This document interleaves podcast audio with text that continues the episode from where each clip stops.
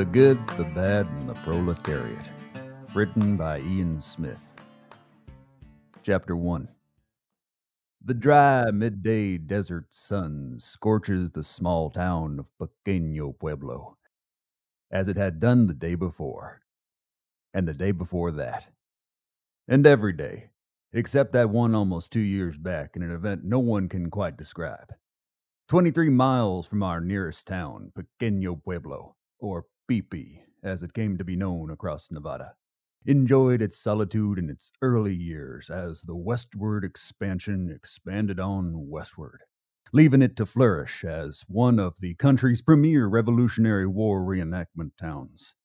But as interest in the war dried up, along with 90% of the town's water supply, the town had to endure the painful sight of seeing their once great home turned into the shriveled, limp peepee that could never quite stand erect again. Low crop yields and no waterway for the Delaware River weren't the only problems they'd come to face in these hard times. Masculine Cassidy's wild and wacky bunch, a group of misfit outlaws led by the notorious Masculine Cassidy, grabbed hold of the exposed peepee with a tight grip and tugged, not relenting until what they wanted came squirting out all over their tired, sweaty faces, metaphorically speaking. With no other option than to give in to the gang's demands, the people of Pequeño Pueblo lived each day in fear, hoping the morning sun wouldn't bring with it a hearty heaping of troubles. This was not one of those days. No one ever stops me from doing it. I'm just putting it in my mouth. Listen up! Y'all are awfully late on that there particular. A hawk circling overhead crashes into the dirt road just in front of the three bandits' horses, inspired to do so by the bullet now lodged in its neck. The town quietly gathers around the bandits, despite this avant garde display. Y'all are awfully late on that there protection money you owe.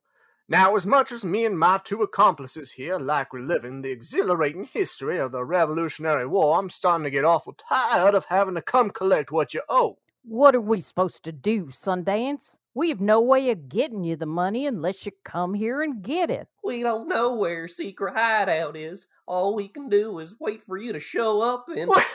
Howdy, all I'm hearing now is excuses. And excuses are like a baby in a barrel full of rattlesnakes. I don't like it even if the whole situation's entirely my fault. Look, we don't have all the money together. We've been really struggling. If you could just give us a break, it really means. Maybe y'all are forgetting who you're talking to. I'm the Sundance Kid of the Wild and Wacky Bunch. Don't giggle. Now, we've been offering y'all protection for a long time, keeping y'all safe from that big scary world out there. Now, don't rightly know what would happen if we decided we wasn't going to do that no more. Ain't that right, Cannes Kid? Sure is. And wouldn't you agree, Tribeca Kid? Right, you would. We can give you three what we have, but you're asking too much. We just can't afford it. What you can't afford, Mr. Nathan, is knowing what'll happen if we're not here to protect you lot. You're already not here. That's the point. You disappear for days until you come asking for money. Hey! Demanding. Okay, we don't ask for money like it's some sort of handout. We have our dignity. Just over the horizon, the silhouette of a man bops up and down under the gentle shade of a large oak tree. The lone figure approaches on horseback along the sole road to town, squinting towards the large group gathered around the rounded glasses he pushes up to the bridge of his nose. Huh. Uh, what's going on up there? The man in the saddle, Michael King, twirls an end of his mustache to a point in his fingers, a nervous tick he'd adopted during his Harvard days. He'd hoped to make a quick stop for supplies, maybe have a sketch taken with a redcoat or two, before continuing on back to his family in California where he put his medical degree to use, stomping grapes in his father's vineyard. But now Michael feared this hullabaloo, a word he detested with all of his soul, may prove to be what he'd heard the Northerners refer to as a nun in the spokes, Michael gets off his horse and makes his way to the rear of the crowd, still a bustle from all the excitement. Don't you lecture me on the plight of the proletariat, Roger. I'm well versed in my Marxisms. Excuse me. Michael tugs on the back of the man's shirt, but is ignored. He pushes his way through the enraptured crowd to find someone to talk to. Listen, Sundance, until you're open to the dialectical perspective of the socio-economical phenomenon that's engulfed our society. Excuse me. A woman pulls her arm away from Michael's grasp. Is there a general store somewhere? Hi, shut up. We ain't never gonna have the progress and reform we need to thrive. Michael grows frustrated with the town's churlishness. Is that so? You think you can just own your own means of production and profit fairly from your labor, is that it? Who's gonna keep you safe then? You think someone's just gonna waltz on in here and be your savior just like that? Excuse me. The crowd grows quiet as every non lazy eye focuses its gaze on Michael, now mere feet from the three bandits, dirty hands now resting on their pistols. Thank you. Now, can anyone tell me where the general store is? I just need some supplies. The town is in utter disbelief. No one had ever stood up to the wild and wacky bunch and changed the subject before. Ebony Smith, the blacksmith, slowly lifts his arm to point down the street, mouth dropped like a hangman's trapdoor. Michael, reciprocating the confused stares he receives, nods a quick thanks to Ebony and returns to his horse. The crowd turns with Michael as he trots down the road, glancing over his shoulder occasionally at the flabbergasted town and the death stare of the bandits. What is happening? The horse's footsteps echo through the static town before Michael brings his nag to a stop, just below the words Ma and Pa's General Store, with the freshly painted X over Pa. He tries the door, but finds it locked.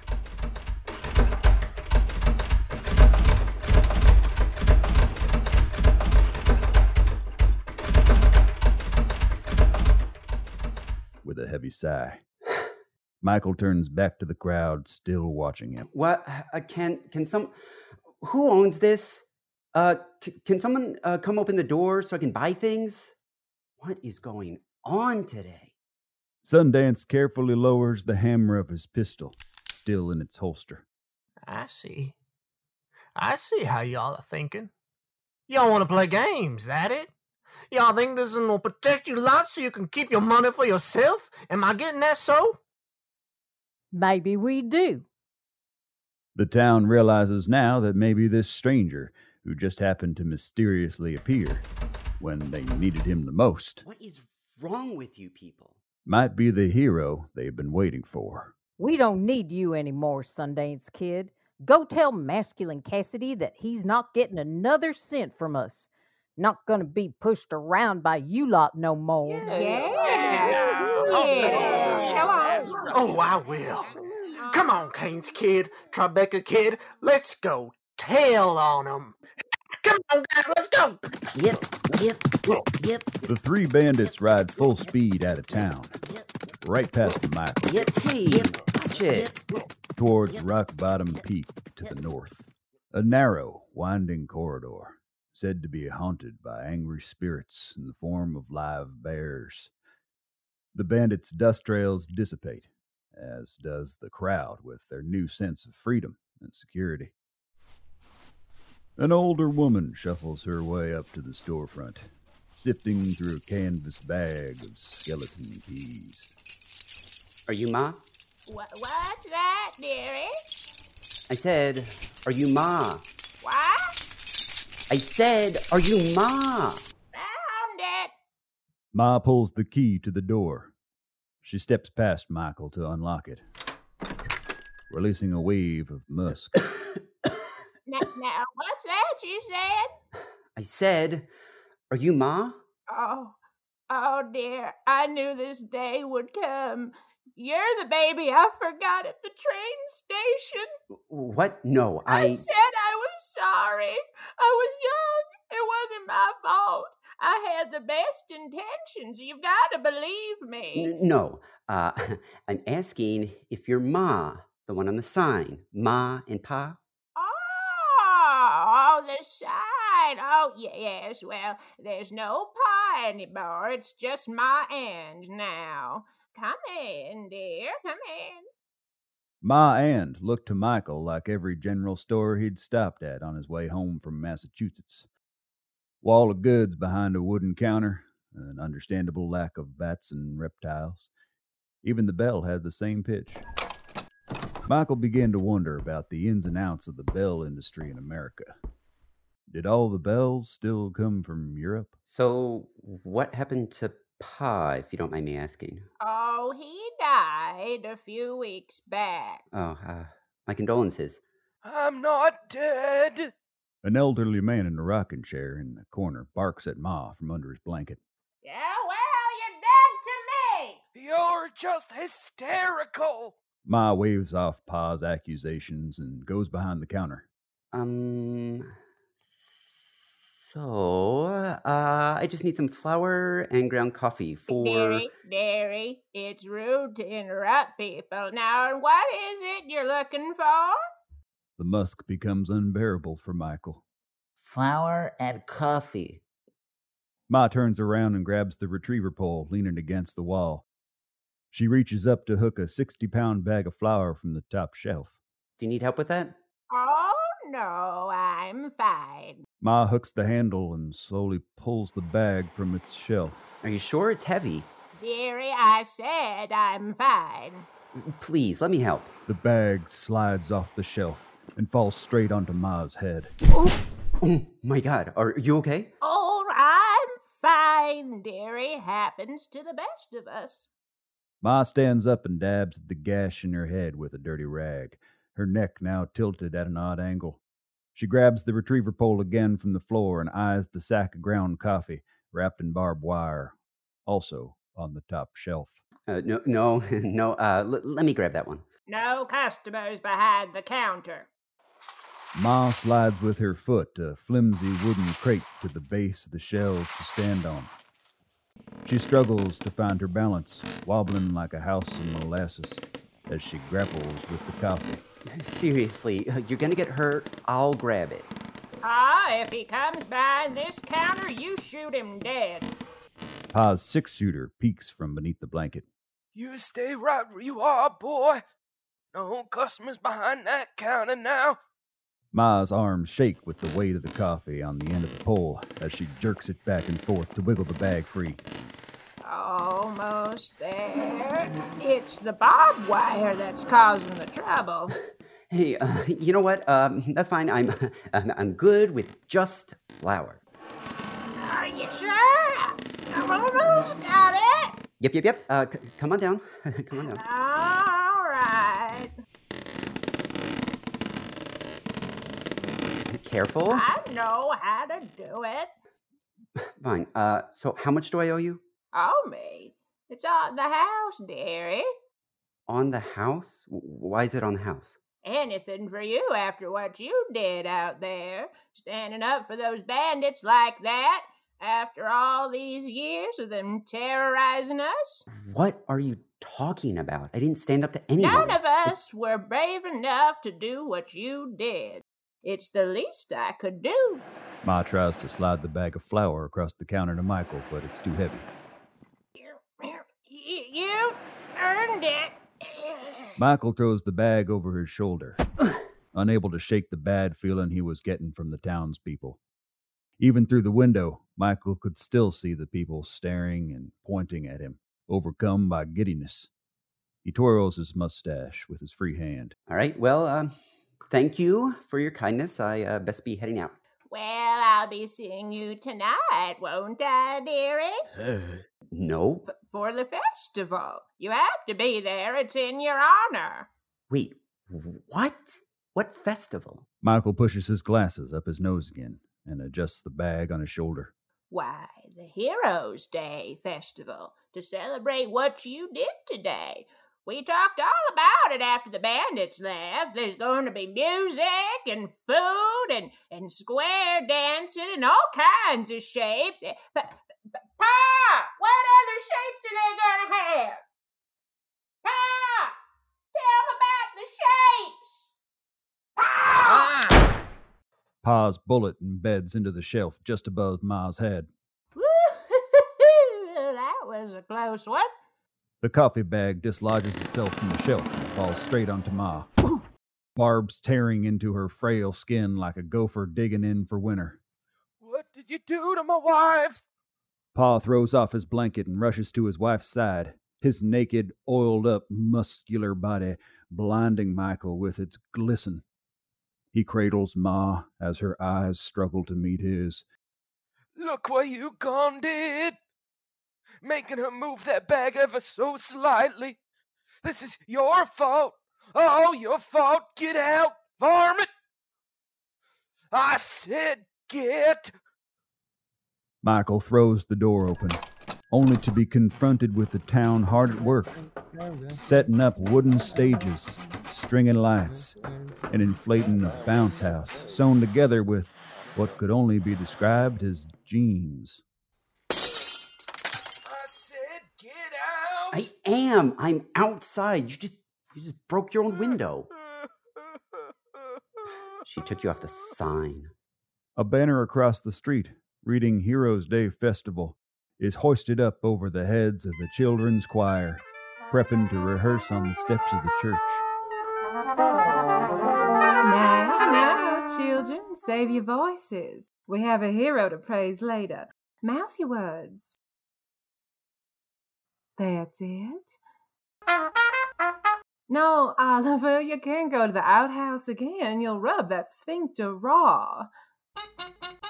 Because, Samantha, the man who came in town today is a man to be idolized, and we must do our part as a community. But isn't idolatry a sin? That may be, but. Hey, wait just a minute now. You're not a child, you're just a relatively short man. Uh, I'm five five. You're an abomination. Get out of here. Go on now. Michael throws his sack of flour over his horse's back and makes his way over to the church, ducking under a long board carried through the street with a duck on top, hammering away. Not helping in any meaningful way, but doing his part nonetheless. Now, Alvin, did you bring enough gum for the rest of the choir? Well, then you'll just have to share that piece you're chewing, won't you? Go on, kids, grab your fair share. Excuse me, miss? Yes? Oh, why, you're that brave, handsome man from earlier. What was your name again? Michael? He said his name was Michael. Sylvia shouts to the group nearby, painting signs that say, Thank you, Brad. Oh, come on! It was a close guess. A pleasure, Michael. I'm Sylvia, the children's choir director. Uh, great. Hi. Uh, so what is happening? Uh, this this doesn't make sense. Uh, why is there a festival for me? Why, because of how you stood up for us to the wild and wacky bunch. Children, no giggling. Uh, but I didn't do anything. Well, sure you did. As sure as a treaty with the natives. We all saw it, didn't we, kids? So heroic. I just wish I could find a man like you. Well, maybe I have. Uh, nope. Uh, but uh, how is this all getting uh, put together like this? That was all a few minutes ago. After we decided we were going to honor you for your courage and maybe even elect you sheriff, our council appointed leader dictated what jobs everyone needed to do, and we just up and got to work. Seems only sensible way to run a government, if you ask me. What I uh, I don't know about that, but Are you not versed in your Marxisms? look, I, I don't uh, I don't know what's happening here. I think I just saw somebody die. Oh, I'm sure it was a sacrifice for the good of the motherland. Now, if you don't mind, Michael, I need to get these children ready for our show tonight. I look forward to seeing you there. And maybe afterwards, if it's not too forward of me. oh, now, now, Daniel, you get down from there right this instant. You'll hurt yourself. Daniel? Daniel! Daniel! Oh, someone call a doctor. Michael was more puzzled than ever. He cleans the dust off his glasses as he walks down an uneven street. The town seems transformed, humming with activity and happiness, all seemingly because of his arrival. He knows he'd feel guilty if he left now, despite the impulse to do so. He grabs his mustache in his fingertips, watching four men raise a bronzed statue of himself, somehow made with extreme detail, even under the clothes. Michael, is it? What's that? Come on, you're late for your fitting. Uh, what fitting? What else is there to clarify? Let's go. The seamstress shoves Michael along back to her shop to fit him for his ceremonial robes, just as the Sundance Kid, Cannes Kid, and Tribeca Kid reach their bandit hideout. A cave of tents and shacks, fortified with log walls and natural rock in the middle of Rock Bottom Peak. Masculine Cassidy hears the return and goes outside to meet his crew.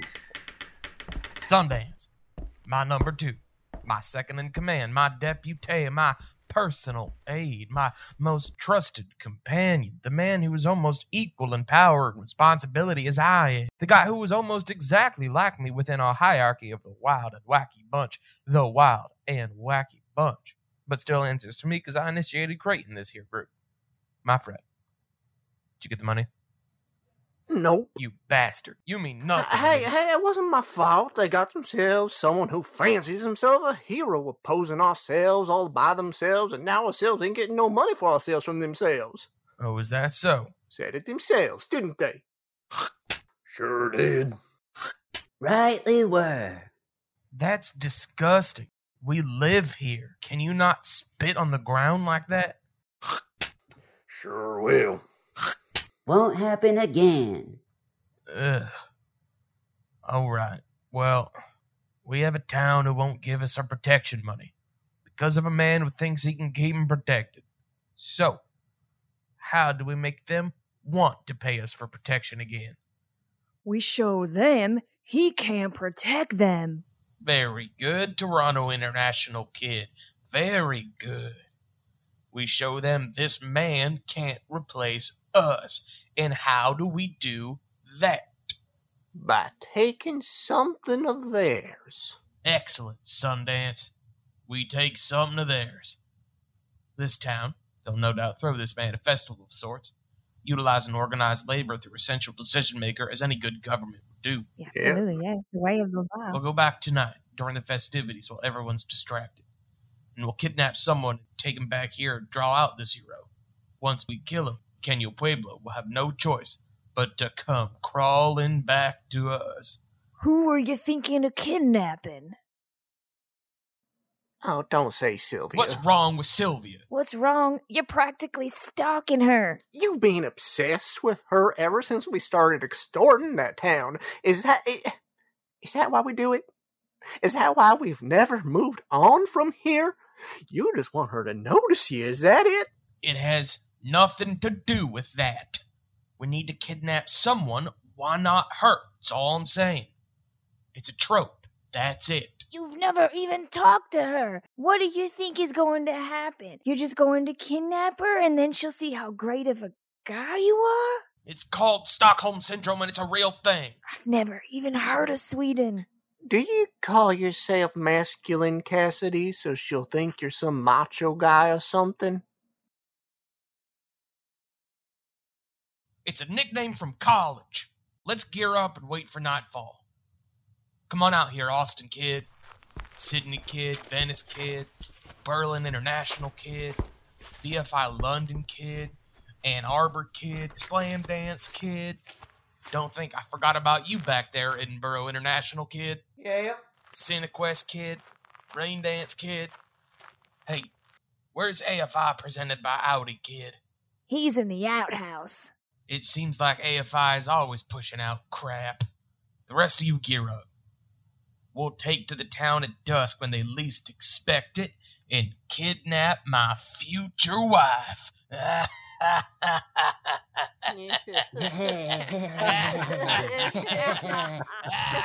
wild and wacky bunch repeated their chant, preparing their weapons and horses for the raid. It had been too long since they've flexed their muscle, and Pequeño Pueblo was starting to forget their place.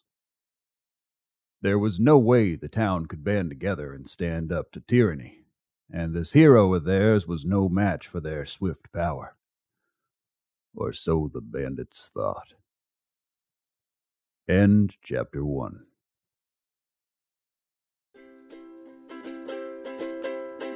Uh, hey, Mom, can I go to Trevor's house?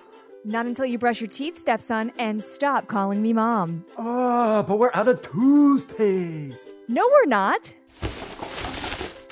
Whoa, what is it? What is it? Toothpaste! We were just talking about this. How do you not figure that out? That's right. We are proud to present our new line of children's flavors from Leg and Sickle Toothpaste, the only toothpaste made with real horse teeth. Imitation horse teeth pastes don't pass the taste test, and with our new bubblegum and no no juice flavored teeth pastes, your kids will love toothpaste time just as much as you. Leg and Sickle Toothpaste is great for toast, eggs, ribs, souffles, rusty hinges, beige hats, well, inconsolable lawyers.